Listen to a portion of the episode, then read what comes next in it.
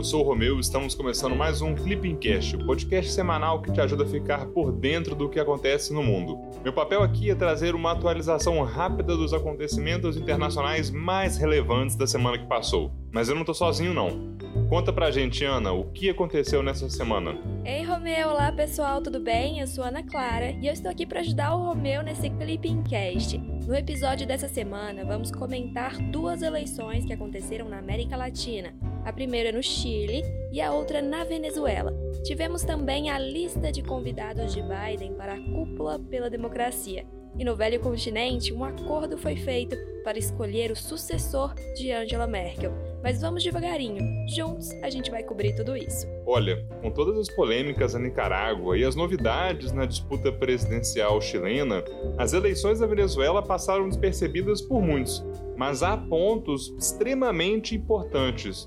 Tivemos a volta da oposição ao jogo eleitoral e a presença de uma missão de observadores da União Europeia acompanhando todo o processo.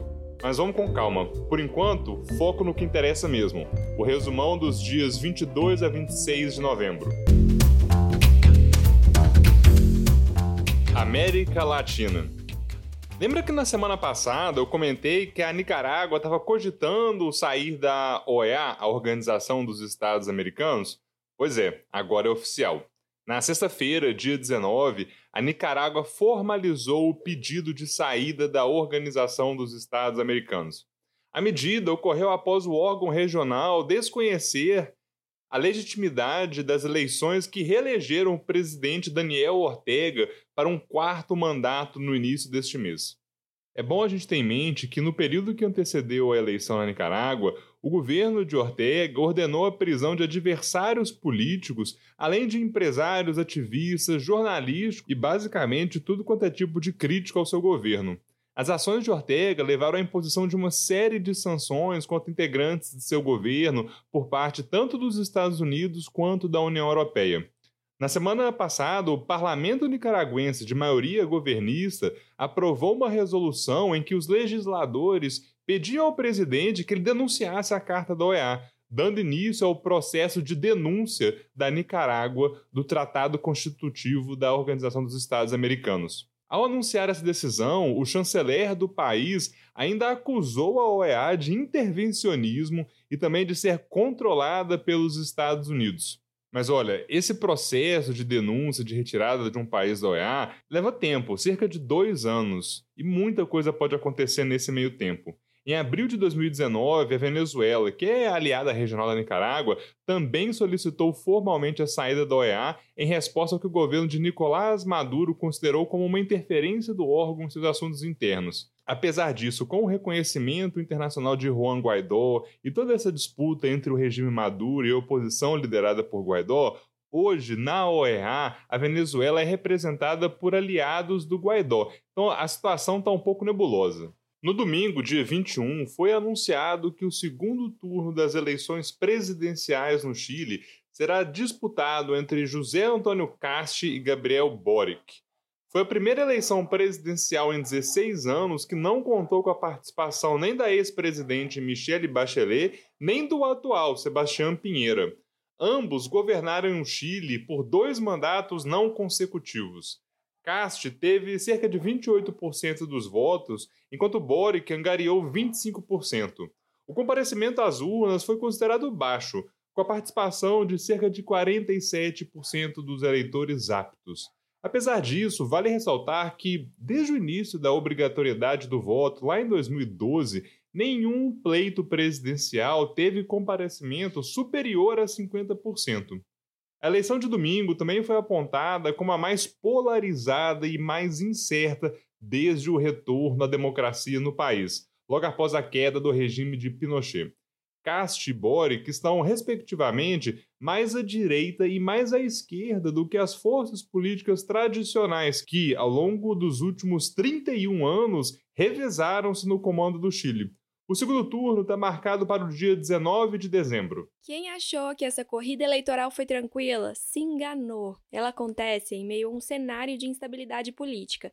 Primeiro porque o país ainda vive os efeitos dos protestos de 2019 que levaram à formação de Assembleia Constituinte para redigir uma nova Constituição. E tem mais, Ana, o país ainda enfrenta outros desafios. Ao norte, diversas manifestações repudiam a chegada de imigrantes, principalmente da Venezuela e do Haiti. Ao sul, ocorrem diversas disputas entre grupos indígenas e fazendeiros. Isso tudo sem contar o quase impeachment do presidente Sebastián Piñera na semana passada. O processo se iniciou por causa da aparição do mandatário no Pandora Papers. Pois é, se você ainda não está sabendo dessa história, recomendo que você dê uma conferida no nosso Instagram e procure pelo Minuto Clipping. Isso porque a gente gravou um Reels dando mais detalhes sobre o frustrado processo de impeachment de Piñera. Mas vamos para a próxima notícia, porque a gente ainda tem outra eleição para comentar. Na segunda-feira, dia 22, eleições regionais na Venezuela marcaram a ampla vitória do chavismo. O partido governista venceu 20 das 23 províncias do país, além da prefeitura de Caracas. A participação, no entanto, foi a menor dos últimos 20 anos, com apenas 41% dos eleitores indo às ruas para votar. Essa eleição marcou o retorno da oposição após o boicote eleitoral que começou lá em 2017. Apesar disso, uma parte considerável dos políticos opositores resolveram não participar, entre eles Juan Guaidó. Essa também foi a primeira votação em 16 anos que foi acompanhada de perto por observadores internacionais. A missão de observação da União Europeia concluiu que as eleições ocorreram em melhores condições do que em pleitos anteriores. No entanto, ressaltou que, abre aspas, a persistência de deficiências estruturais, fecha aspas, fizeram com que ainda não houvesse igualdade na disputa. A missão europeia divulgará um relatório final no início de 2022, que é considerado importante tanto para a oposição quanto para o governo de Nicolás Maduro, que busca o fim das sanções diplomáticas e econômicas. Romeu, bora relembrar o contexto político da Venezuela e comentar as crises atuais? Em dezembro de 2020, políticos alinhados ao regime de Nicolás Maduro foram os principais vitoriosos nas eleições legislativas da Venezuela. As eleições ocorreram sob acusações de fraude e boicote dos principais partidos políticos de oposição. Em janeiro de 2021, como resultado das eleições de dezembro de 2020, a nova Assembleia Nacional da Venezuela foi instalada com ampla maioria de aliados de Maduro. Como consequência, a União Europeia deixou de reconhecer Juan Guaidó como presidente interino da Venezuela. O principal líder da oposição, naquele momento, tinha boicotado o processo eleitoral, o que acabou resultando na perda de seu mandato legislativo. A política externa de Joe Biden para o país também tem mudado em relação à política de Donald Trump. Para você ter uma ideia, em março de 2021, o governo norte-americano ofereceu status de proteção temporária aos imigrantes venezuelanos vivendo no país. O programa pode beneficiar cerca de 320 mil cidadãos. Além disso, os Estados Unidos flexibilizaram as sanções econômicas contra a Venezuela, com o intuito de facilitar o combate à Covid-19 no país. Olha, mas chega de Venezuela. Bora para a próxima notícia. Fechando o giro pela região com um dos principais parceiros do Brasil. Na quarta-feira, dia 24, o presidente Jair Bolsonaro se reuniu com o presidente do Paraguai, Mário Abdo Benítez, lá no Palácio do Planalto, em Brasília. No encontro, os mandatários discutiram assuntos diversos, como a criação de pescado no reservatório da usina hidrelétrica de Itaipu e a assinatura da ordem de serviço da terceira ponte com o Paraguai. A discussão sobre o anexo C do Tratado de Itaipu, que vencerá em 2023, também foi pauta do encontro, além do uso do lago da usina de Itaipu para a criação profissional de tilápia, que depende de um exame por parte do parlamento uruguaio. O combate ao crime organizado também foi assunto da reunião. No final, Abdo Benítez destacou a relação profunda entre os dois países e fez o convite para uma visita oficial de Bolsonaro ao Paraguai. Estados Unidos. Na sexta-feira, dia 19, a Câmara dos Estados Unidos aprovou o pacote social e ambiental de US$ 1,8 trilhões proposto por Joe Biden. O plano ainda precisa ser aprovado no Senado, onde pode sofrer algumas alterações. Seu objetivo principal é a geração de empregos, a redução do custo de vida da classe média e também tentar tornar os Estados Unidos mais competitivos no cenário global. O pacote aprovado na Câmara ainda visa ajudar a reduzir a desigualdade social, além de ter verbas destinadas ao combate às mudanças climáticas. Outro programa de investimentos, que prevê 1,2 trilhão de gastos em infraestrutura, foi aprovado no começo de novembro e já foi sancionado. Os dois planos são o maior conjunto de investimentos federais na área social e de infraestrutura dos Estados Unidos nos últimos 50 anos. Essa não é a primeira vitória de Biden, viu? Recentemente, o presidente americano sancionou um pacote de infraestrutura no valor de 1,2 trilhão de dólares americanos. Ele é considerado um dos maiores planos de investimentos públicos do país em décadas. A iniciativa vai destinar recursos para modernizar estradas, pontes, transportes, aeroportos, ferrovias e redes de abastecimento de água, energia e internet. Foi uma rara realização bipartidária na Casa Branca, mas eu tô curiosa mesmo para saber sobre essa cúpula sobre democracia que tá vindo por aí. Na quarta-feira, dia 24, o presidente norte-americano Joe Biden anunciou a lista de países convocados para a Cúpula pela Democracia. O encontro virtual ocorrerá em dezembro e 110 países foram convidados, incluindo o Brasil, que já confirmou presença. A lista tem países aliados dos Estados Unidos no Ocidente, além de nações como o Iraque, Índia, Paquistão e Taiwan. A China, que não foi convidada, criticou o convite a Taiwan. Além de Pequim, a Turquia, país membro da OTAN, também não foi chamada. Do Oriente Médio, apenas Israel e Iraque poderão participar do encontro virtual, deixando de fora aliados árabes tradicionais dos Estados Unidos, como o Egito, Arábia Saudita, Jordânia, Catar e Emirados Árabes Unidos. A Rússia, que também não recebeu o convite de Biden, criticou a iniciativa dos Estados Unidos e acusou o país de semear a divisão. Romeu, aproveitando que o Brasil foi convidado para a cúpula de Biden, bora comentar um pouco sobre o histórico das relações entre os países. Brasil e Estados Unidos possuem economias dinâmicas e grande convergência de valores e interesses.